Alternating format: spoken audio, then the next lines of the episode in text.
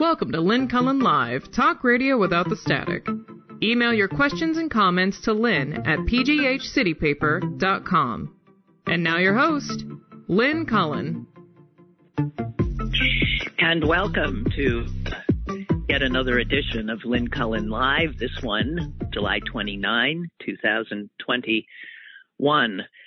Uh, in reading uh, the uh, local paper today, one of the local papers uh, today, uh, I I saw an article about the county, uh, I guess, taking bids for um, an effort to redesign, I believe, uh, that huge edifice uh, sitting on the river downtown, which houses uh, well over a thousand poor souls.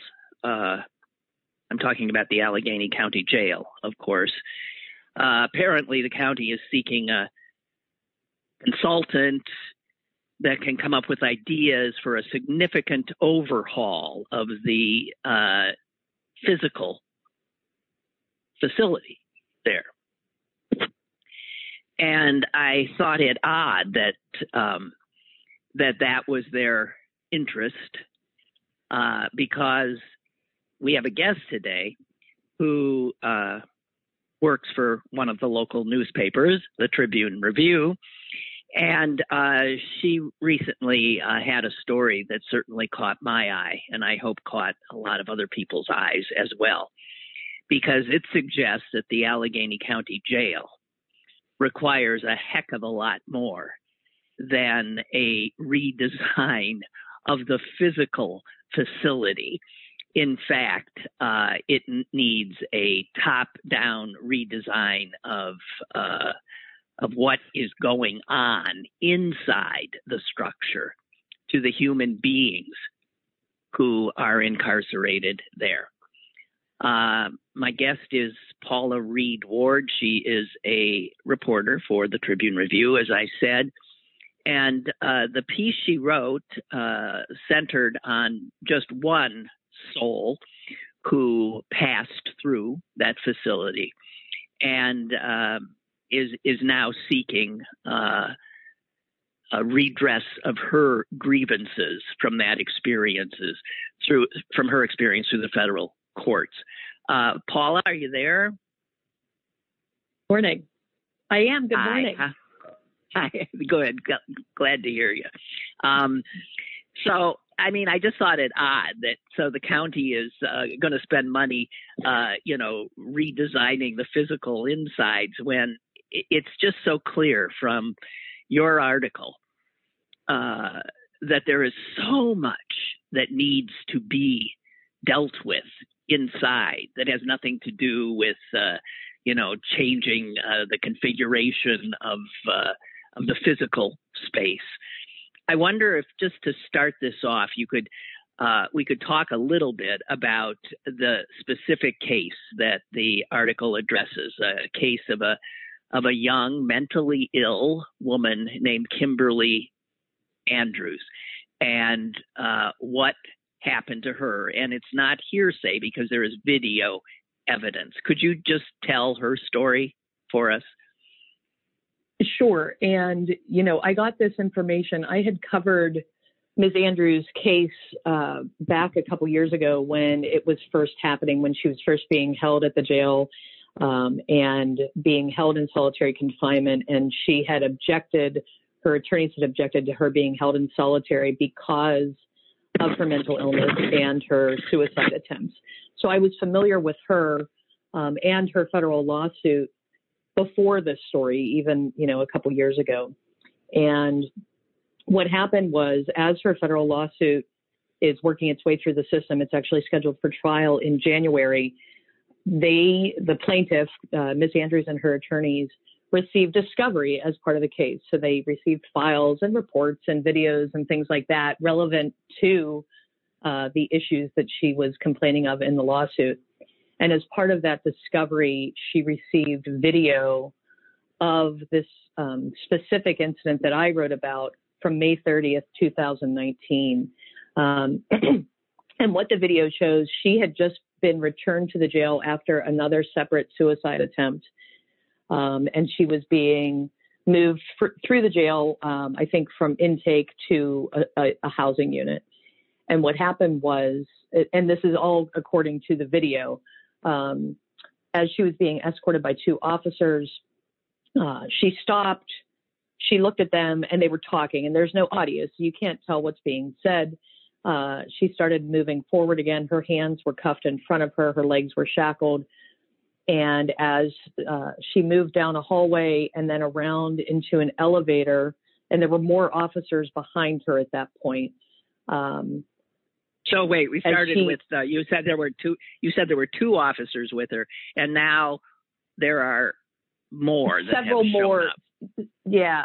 So according to the video um, and the the sergeant who was involved in this incident's report, um, that sergeant had asked for additional officers to join her as she was kind of moving through intake. So while it started out, I think, with just two officers behind her, as they moved down the hallway, more officers arrived. By the time the incident in the elevator occurs, which I'm going to tell you about in just a second, there were nine jail officers in and around the elevator while this was happening. Um, okay, escorting. Get, I just want to be clear: nine officers escorting a uh, handcuffed, shackled woman to That's a correct. cell. Okay. Correct. And what the video shows, um, and there's two angles. There's one from the hallway and entering the elevator, and then one from inside the elevator. Um, and what you see is uh, Miss Andrews, as she's coming through the elevator door, is shoved forward. Uh, she can't break her fall. Her face hits the railing of the elevator on the back wall. Her face falls down. And as that's happening, uh, she was tased. And the taser was out in the sergeant's hand um, before they got into the elevator. You could see the light. There's a light on the front of the taser, and you could see that it was out in her hand as they were getting to the elevator. Um, okay, so I just, again, Paula, let me just clarify this. There's not it's sure. nine on one the one being uh, handcuffed in front of her and shackled. And as entering the elevator, she is shoved and obviously then loses balance, falls head first because she cannot break her fall, her head hitting the railing, comes down, and then there's already a taser uh, yes. pulled. Okay. Yes. The taser. She has so, I, okay, but she has not in any way, other than potentially said something, right, that we don't know. Yeah, she has done nothing. She says okay. that's correct. Uh, and the video, the video in the sergeant's report, she said that Andrews uh, broke away from them, that she pushed the sergeant up against the wall, um, and that she was physically aggressive. And the video doesn't show any of that. And actually, the reason why all of this story came to light, the plaintiffs had hired a youth uh, or a corrections expert um, who previously was the warden of a state prison in Nebraska to review all of the things they received in discovery. And in his report, he said that this video ought to be turned over for local, ought to be turned over to local law enforcement for investigation because of what he saw in it. Okay, so what he saw in it was potentially crimes being committed by law enforcement, by the officers against this helpless inmate. That's what he said, yes. Okay, so she's pushed, she hits her head, falls face down onto the floor, and then is tased? Yes. So while okay. so she is tased during that it's hard to tell exactly when because while the prongs are in her back, you can't see exactly in the video because it's you know it's a surveillance video or yeah. a jail video. Um, so she's down on the ground on the floor of the elevator. Um, she manages to sit up. So she's sitting and leaned back against the elevator in the video. She's not moving. She's not struggling. She you know, when I interviewed her, she said she was dazed by having been tased. Um, but she was tased twice during that exchange. Um, and then she describes having been pinned down by the officers in the elevator. She was down on her stomach, uh, and the video shows that. Um, and then she was what they call a drive stun, which is when you take the taser. Um, so normally a taser shoots uh, prongs that are on like a wired connection to the, the device in your hand. And that would shoot the prongs out and get into the person. But on the third time, according to both the reports and her, um, the sergeant stuck the, the taser into Andrews's thigh um, in what's called a drive stun, which is like a direct connection between the device and the skin. God almighty. Okay.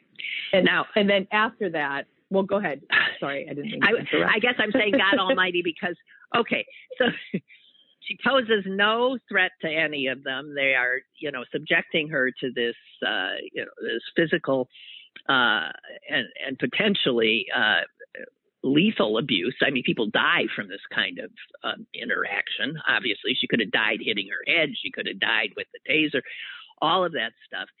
And I get the thing that freaked me out is that the the officer has the gall to make up a thing where she gets attacked and that's why she did what she did. And she had to know full well that she that there are cameras that would prove her wrong. I mean just lying. So her official report is proven by the video to be wrong I don't know if you as a reporter can. Yes, I, but I mean it is. I, I mean, it, I, it is. I, I mean, according to the video that I watched. Yeah, you're then, according to your eyes, and, right? According to, I mean, it's like we're now at a point where, right? It's like the January sixth uh, you know, insurrection. We all see right. this thing happening, but we're told by others that it was like a normal day and they were like tourists and they were a loving crowd. I mean, we see the evidence.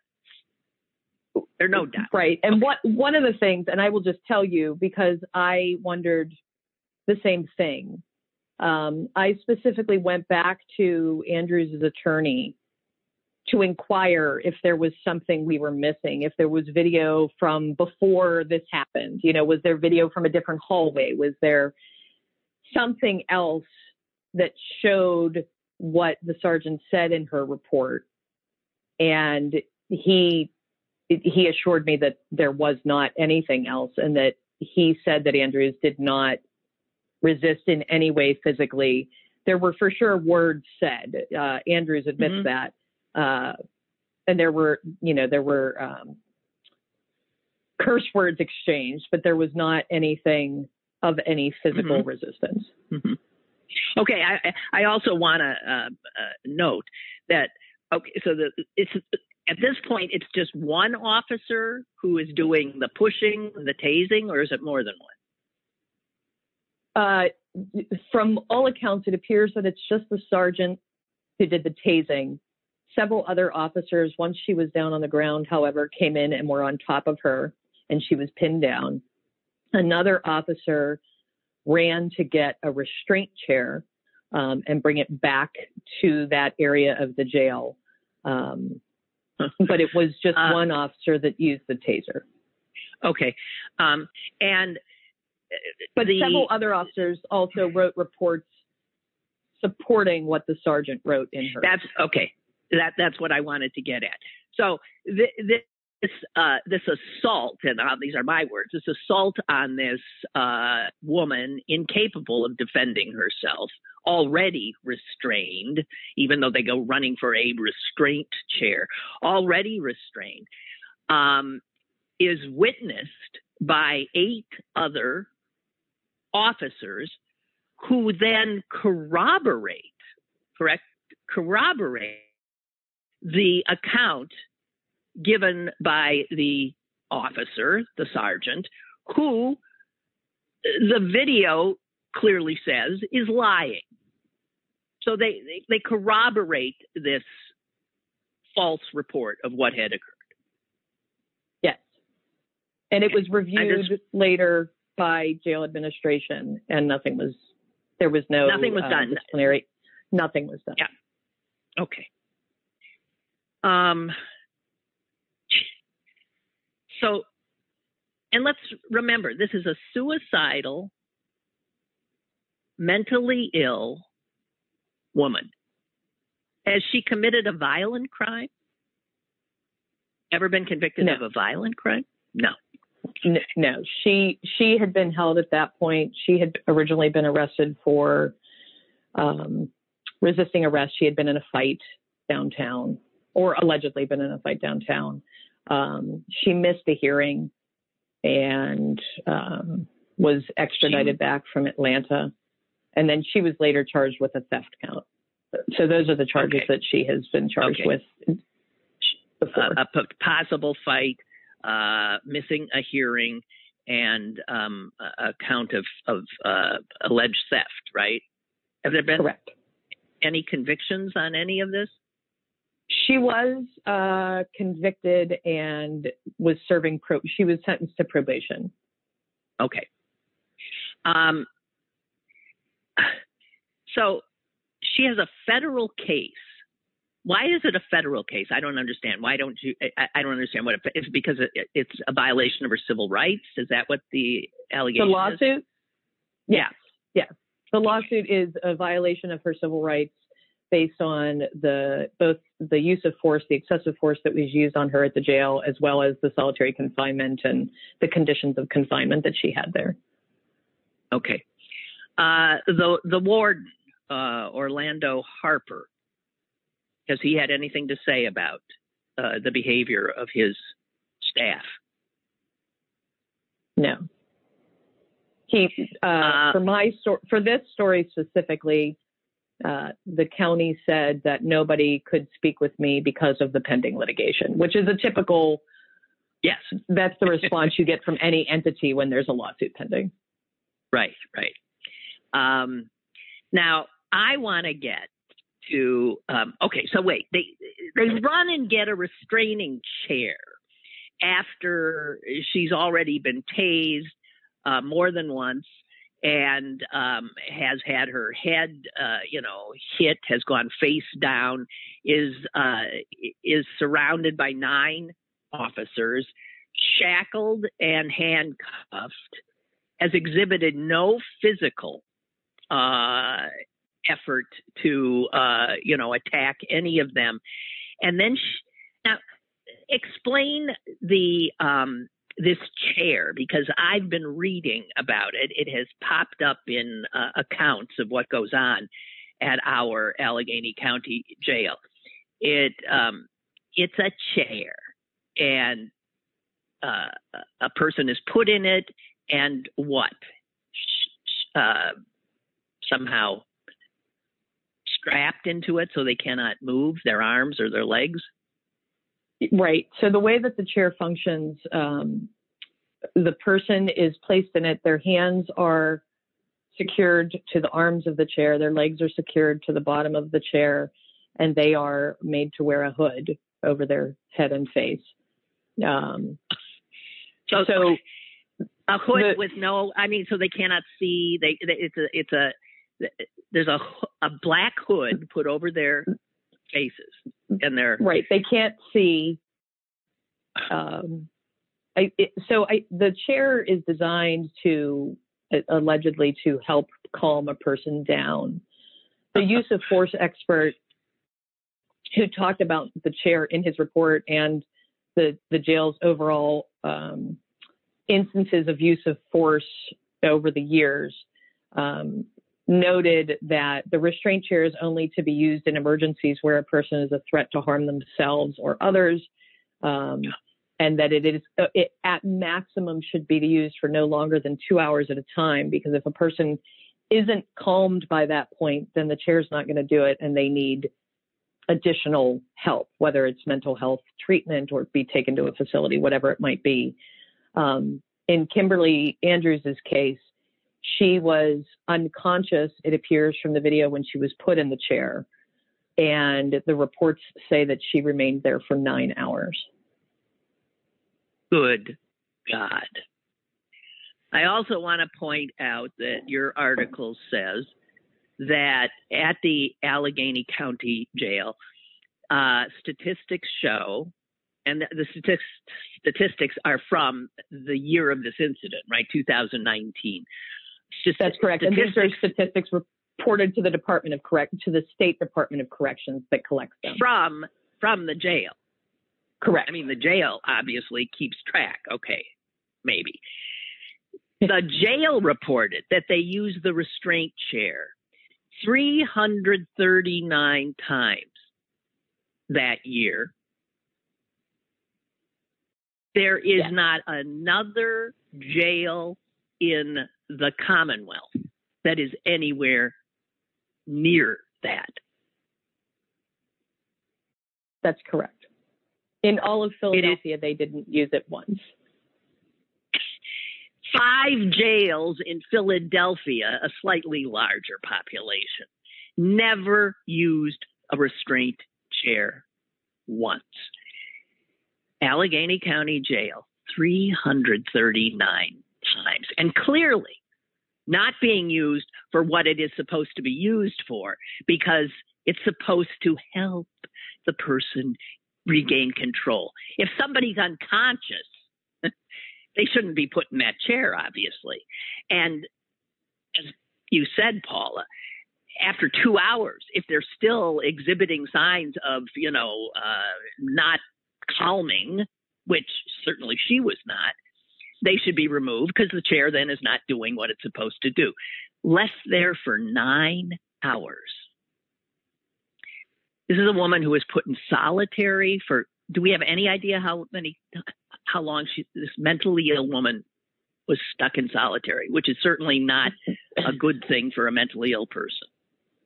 The lawsuit alleges that she spent 130 days in solitary confinement during her incarceration. And that was for a period from, it was about four months, her first stint there, uh, and then another two and a half months the second. So out of six months, she spent 130 days in solitary confinement, according to the lawsuit.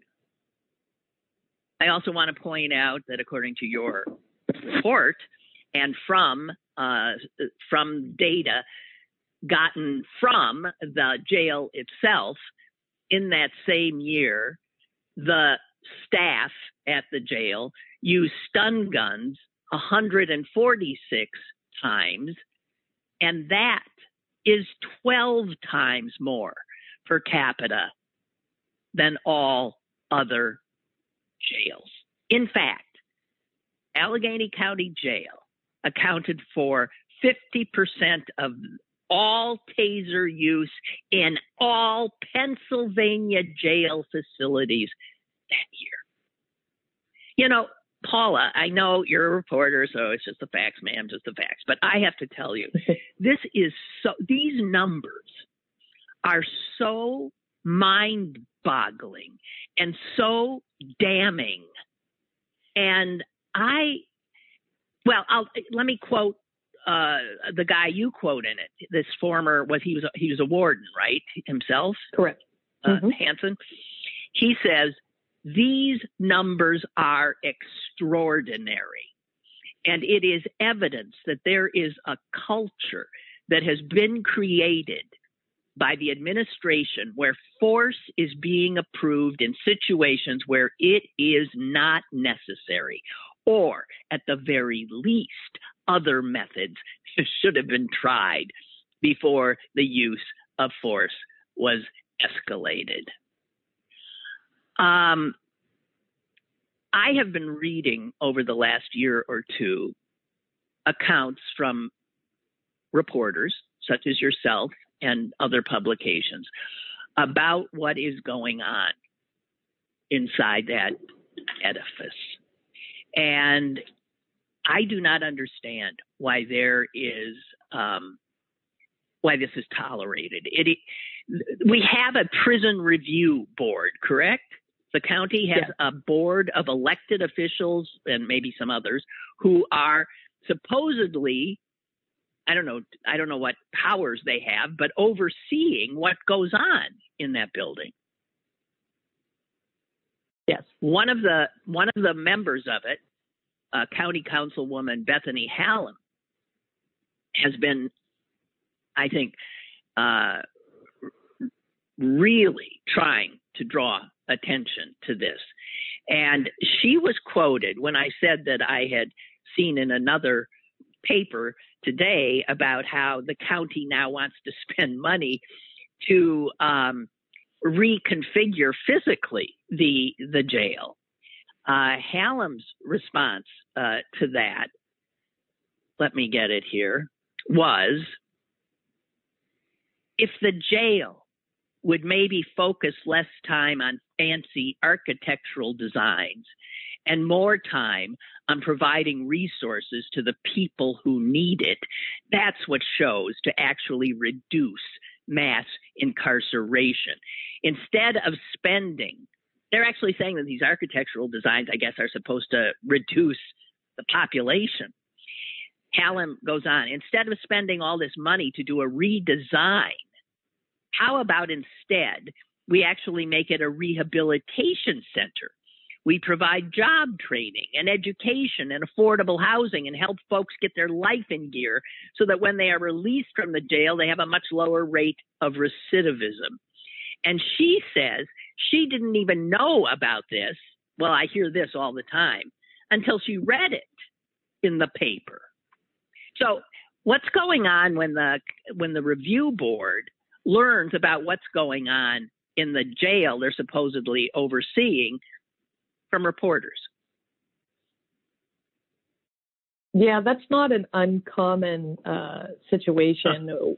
Often, when I cover the jail review board monthly meetings, they will bring up instances that we have written about um, that they have heard of for the first time. So, um, you know, that is unfortunately not at all unusual uh, the way that the system works here in Allegheny County. Can you tell us, Paula, the makeup of this board? I mean, how big a board is it? Who's on it? How do they get on it? Um, so I probably should know the exact number of people that sit on it, but I don't. So I apologize for that. But I can tell you that the members include uh, President Judge Kim Clark, who is the Allegheny uh-huh. County President Judge. Um, Judge Beth Lazzara is on it. Um, Bethany Hallam is on it. Barb Parise, who uh, retired from working for the county. Uh, the county is on it. There are members of the public at large. Uh, one of the members is named Terry Klein. Um, there, I mean, there are many people who sit on the board. They meet monthly. Um, they have various committees where they, you know, work on inmate welfare. And during the pandemic, you know, they were allocating funds so that the people who are incarcerated could use iPads to call their family and friends and things like that. So they do a lot. I mean, they do a lot of things. Um, one of the complaints. Do they have any power? Do they have any power? Well, they don't have power over Orlando Harper, the warden, who it seems to me needs to be, uh, you know, thrown into the river he oversees too. What they what they don't have um, hiring and firing power. The the positions at the jail are controlled by the county executive.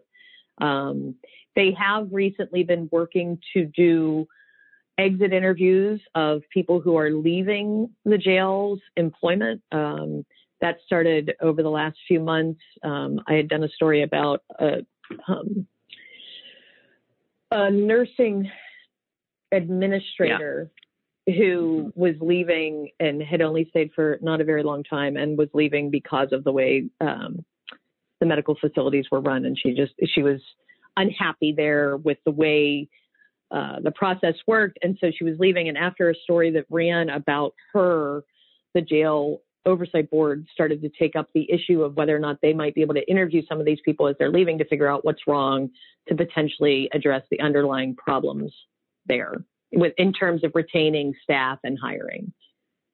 Who appoints uh, the people on this board?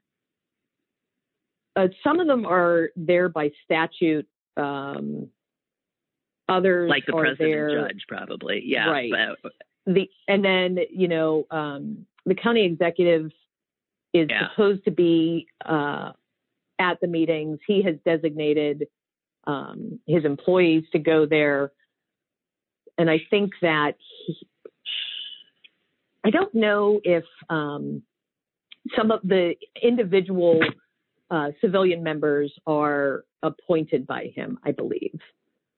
yeah. Well, that would that, often is the case. So I'm I'm going Right. to make that assumption.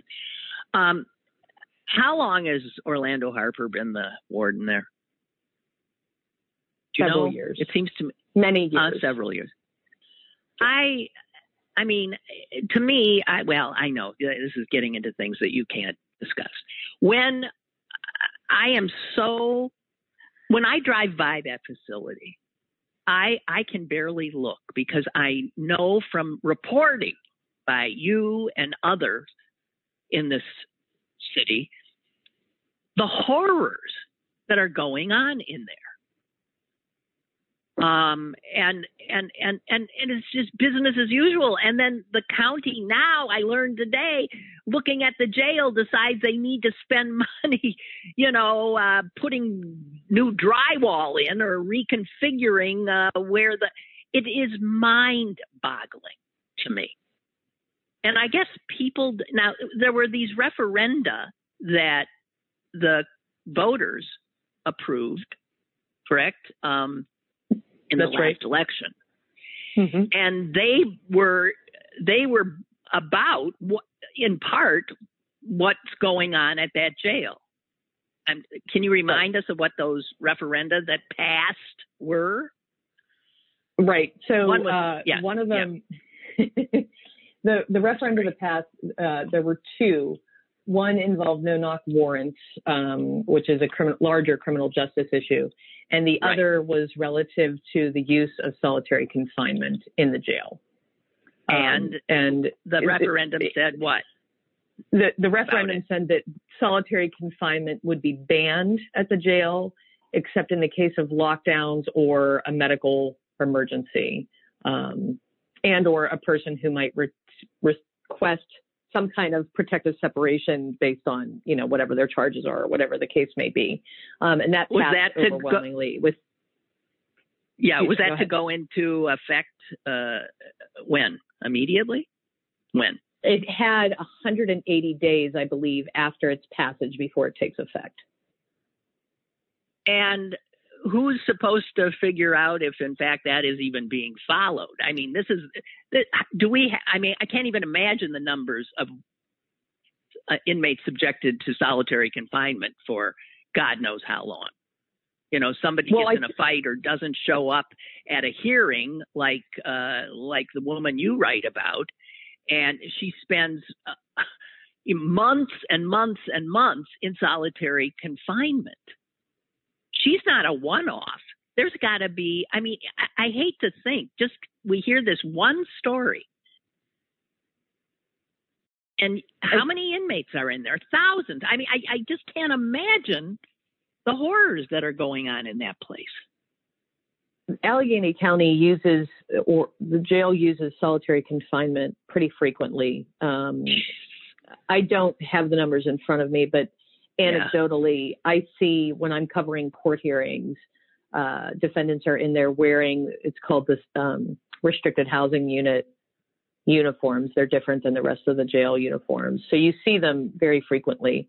Um, in terms of enforcing the ban, presumably that will go to the jail staff. Um, but in in Allegheny County, the Abolitionist Law Center, which represents Kimberly Andrews, is actively um, working with the incarcerated population. And so I would imagine that they will be keeping track of people that they talk to at the jail, whether or not solitary is being used or not used. And, and I would imagine that if that referendum is being violated, there would be another court action that would Yeah. follow to, to challenge it.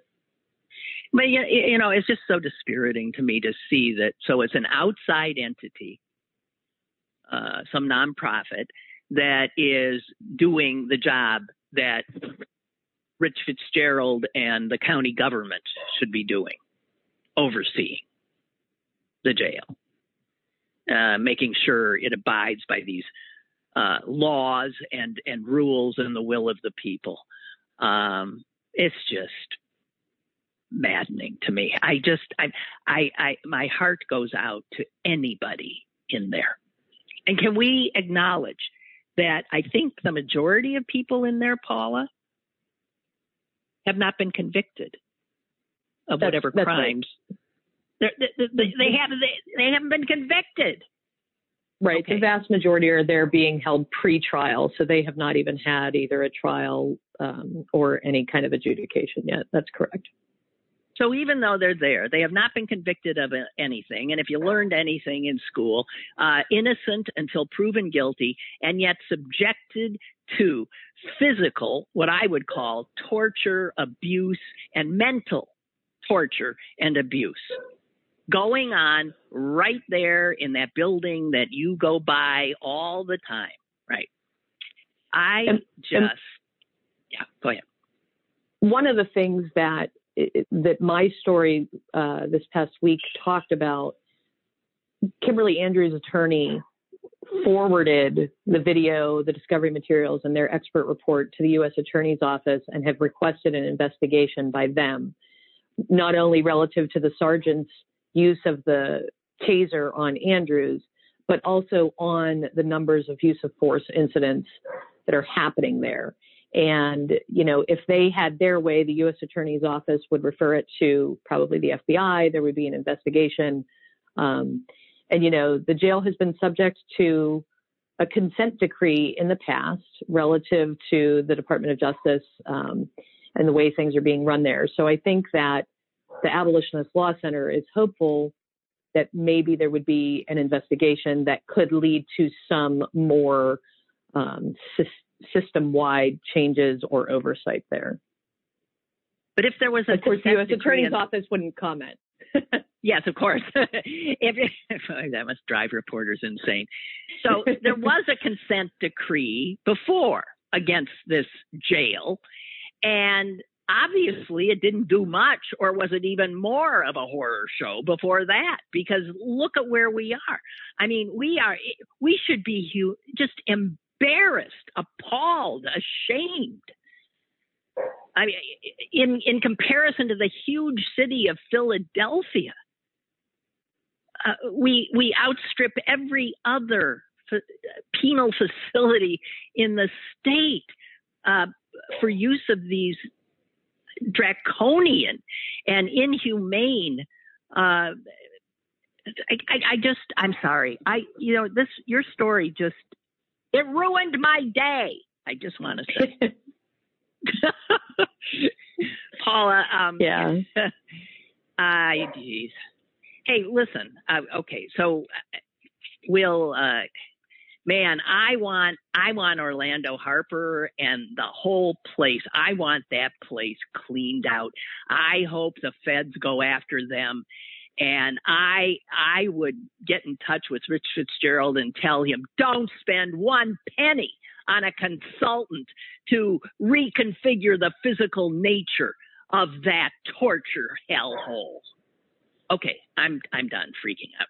Now, um, I just wanted to ask you something. Last time you were on my show many years ago, I, you were on because you had written this incredible page turner of a book about a case that you had covered here.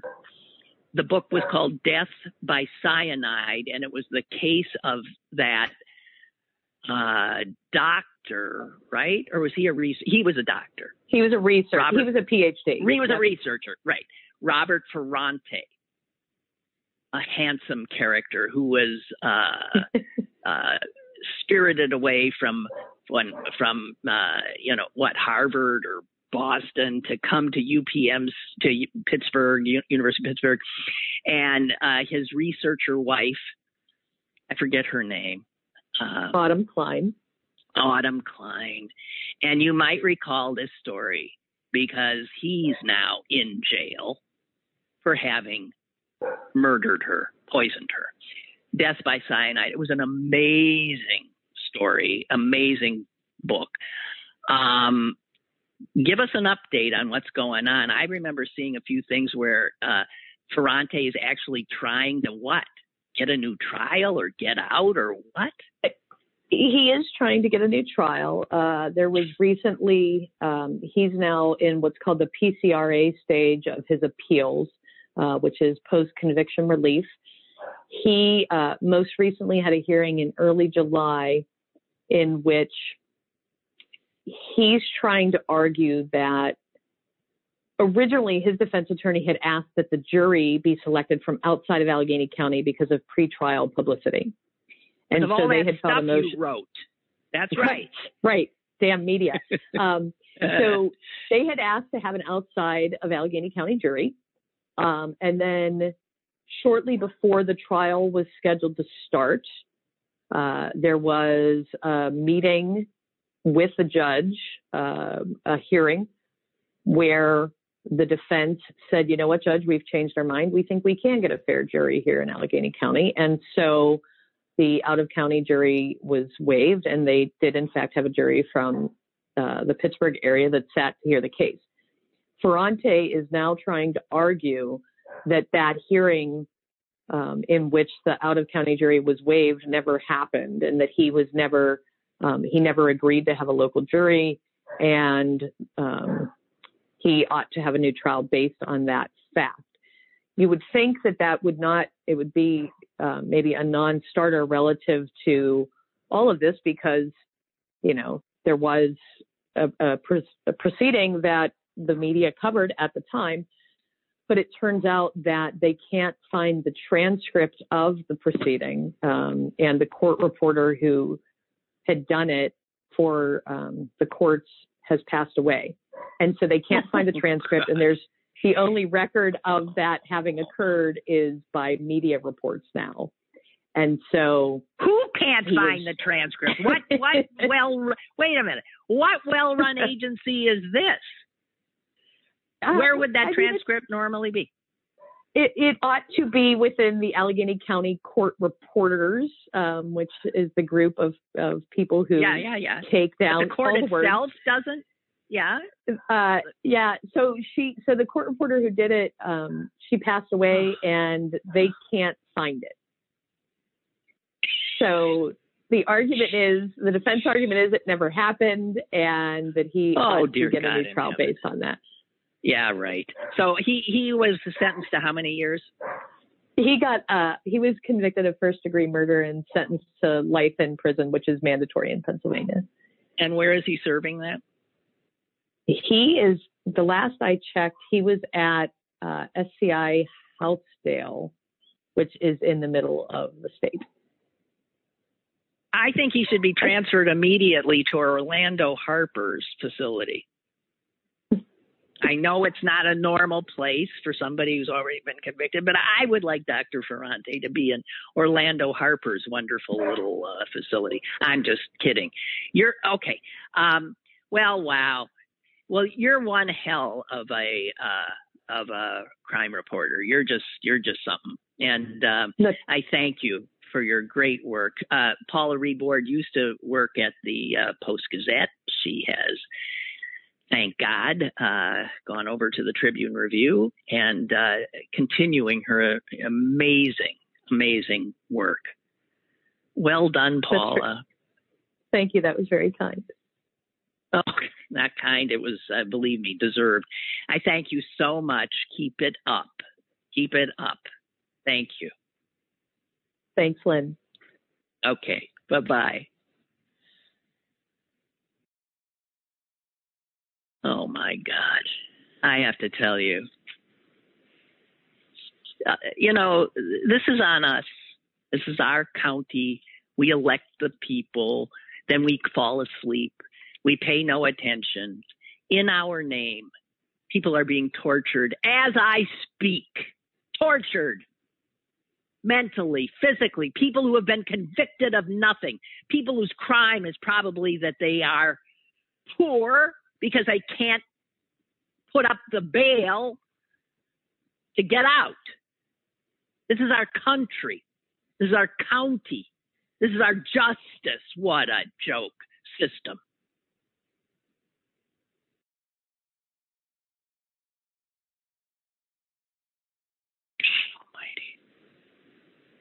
I'm sorry. It is, to me, just so upsetting.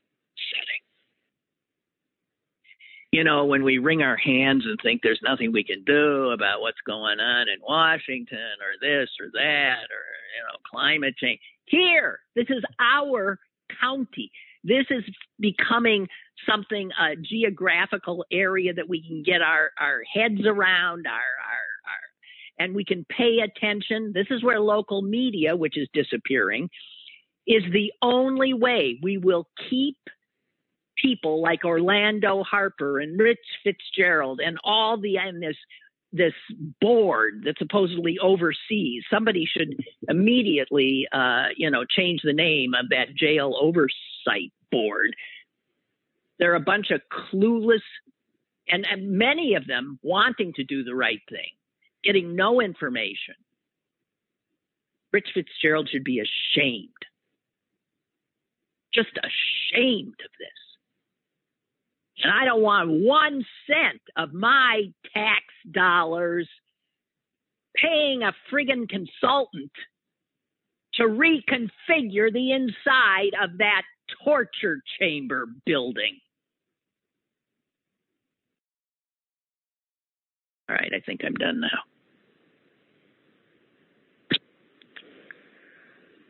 I want to point out that um, I read something today, change the subject, change the subject. Um, this has to do with uh, COVID. And the fact that uh, researchers are stunned because something bizarre is happening in the UK where the Delta variant has been there and they, they, they were expecting uh, they were seeing an uptick, like we are, in new infections.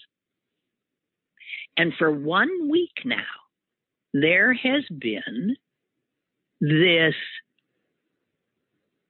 rather astonishing decline in in cases.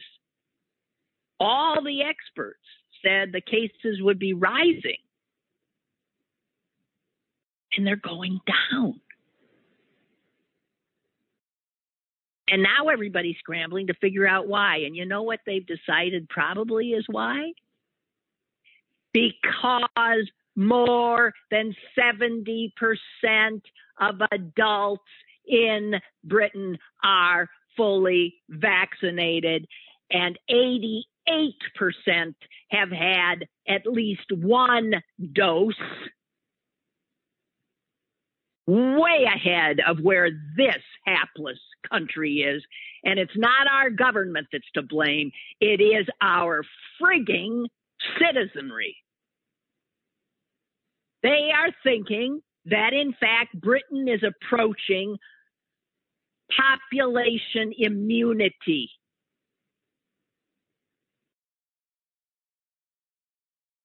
In America, we just have, I believe, 52 point something percent of adults fully vaccinated. That's nowhere near where we need to be. And my contempt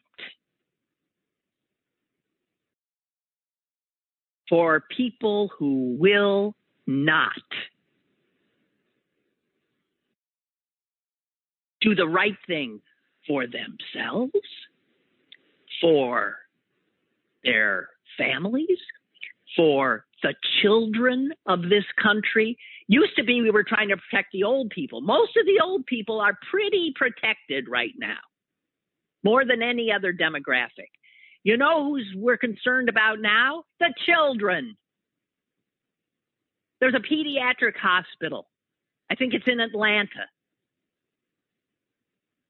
that has a bunch of children in the pediatric ICU with this Delta variant?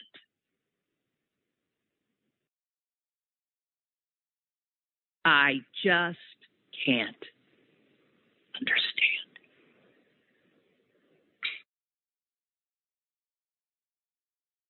few other little items. Connor Lamb is uh, getting ready to throw his hat in, was assumed, to the uh, Democratic primary Senate race. Uh, boy, that's going to be a very tough call for a lot of Democrats. Um, I don't know much about. There's four, I believe, candidates now. Um, I'm unclear on one. Is a doctor and a, a female doctor, and I don't know much about her. And I would I would hazard to guess that given that she's up against three politicians, she doesn't have a shot anyway. Um, but you have uh, an openly gay black uh, politician, uh, progressive, Malcolm Kenyatta. You have, of course, the lieutenant governor, John Fetterman, from our environs. And now uh, Connor Lamb, who would be the more moderate of uh, of all of these. And you know, the the calculation that will be made is whoever the Democrats pick will have to win in a statewide contest against a yet to be known Republican. And it's a calculation that each voter is going to have to make.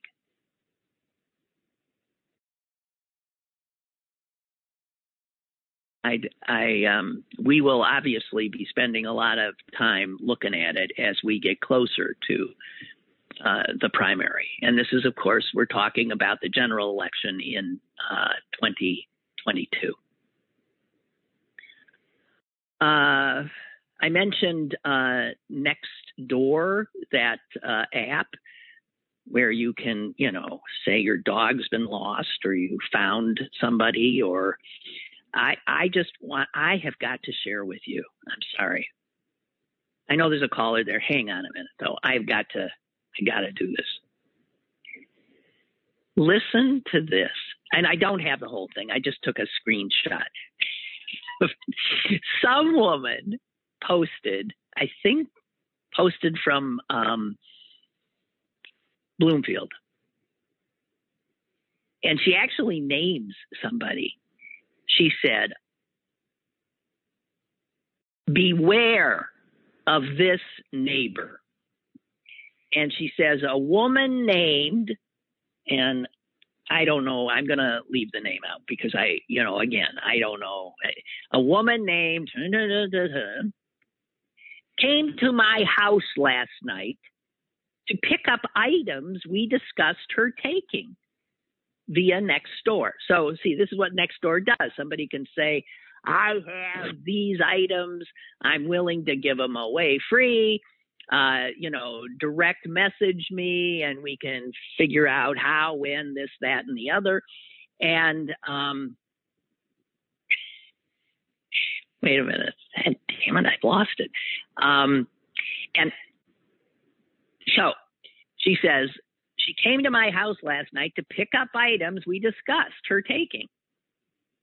She ended up stealing a family heirloom bookshelf along with other random things like wreaths and my swimsuit bottoms.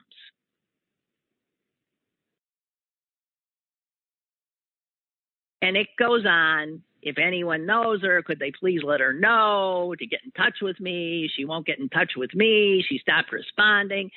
And I got, will you stop and say, okay, wait, so a bunch of people then immediately reply, Oh my God, oh my God, that is just awful. How did that happen? And oh, and nobody until finally somebody says, Wait a minute, wait a minute, wait a minute. This woman comes to your house and she manages to steal a bookshelf. Wait, I, where? Wait a minute. This and swimsuit bottoms. I mean, this is it is so ludicrous. It is so. I mean, maybe, yeah, it happened. If it did, it's a riot. What would make somebody? How do you get out of someone's house with a bookcase and they're swimsuit bottoms. And what? and then oh, there are people on this app. You got to get this app if just for the yeah. I'm telling you, just for stuff like this. Um, uh, this woman filed a police report. She has a woman's name. Somebody else in like Millvale or Etna writes in, oh, I think this is the woman, and actually has a picture of her. And she said she and her husband say, I have, you know, blah, blah, blah. And so up it, it starts up. I got to tell you, this, I, I just had to share it. It's too effing funny. Uh, if the caller's still there, I got two minutes for you. Hello.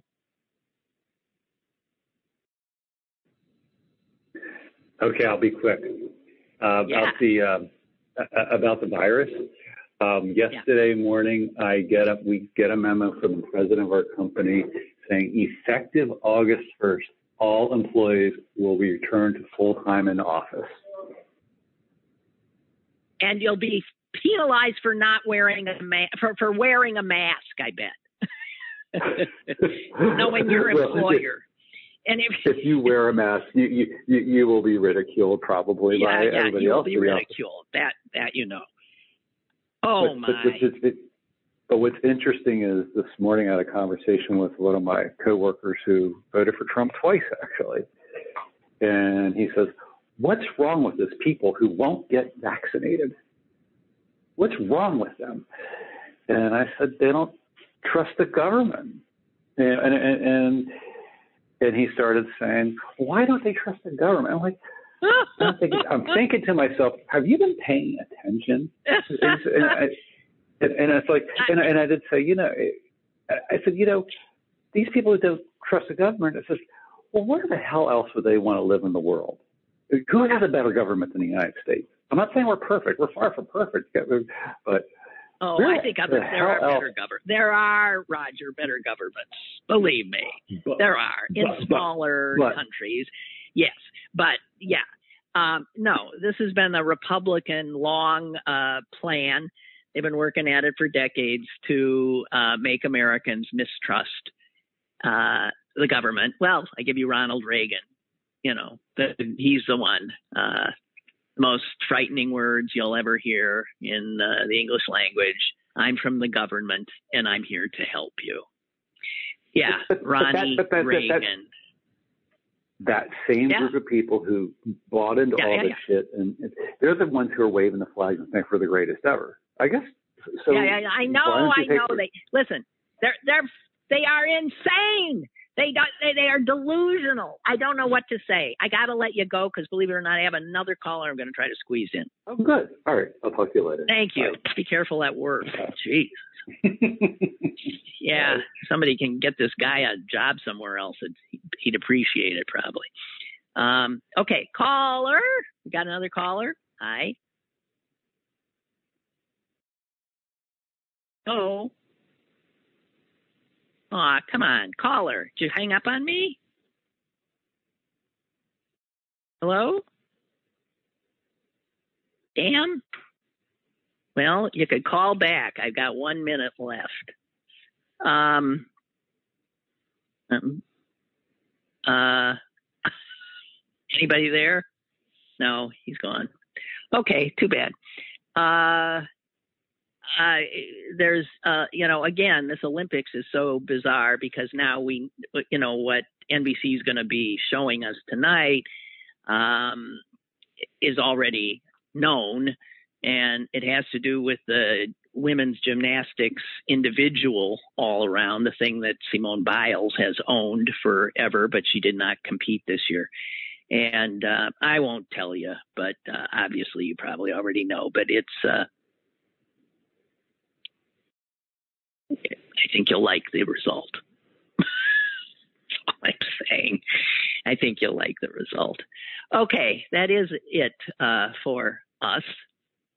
Um, and uh, I thank you very much. I will uh, return, as far as I know, uh, next Monday.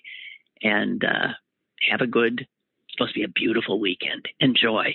But going indoors, I'd wear a mask, guys. There's too many friggin' idiots amongst us.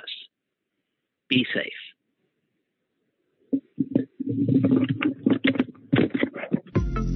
Lynn Cullen Live, Monday through Thursday from 10 a.m. to 11 a.m. and archived at pghcitypaper.com. The opinions expressed on Lynn Cullen Live are those of the host and do not necessarily reflect the viewpoints of Pittsburgh City Paper or its advertisers.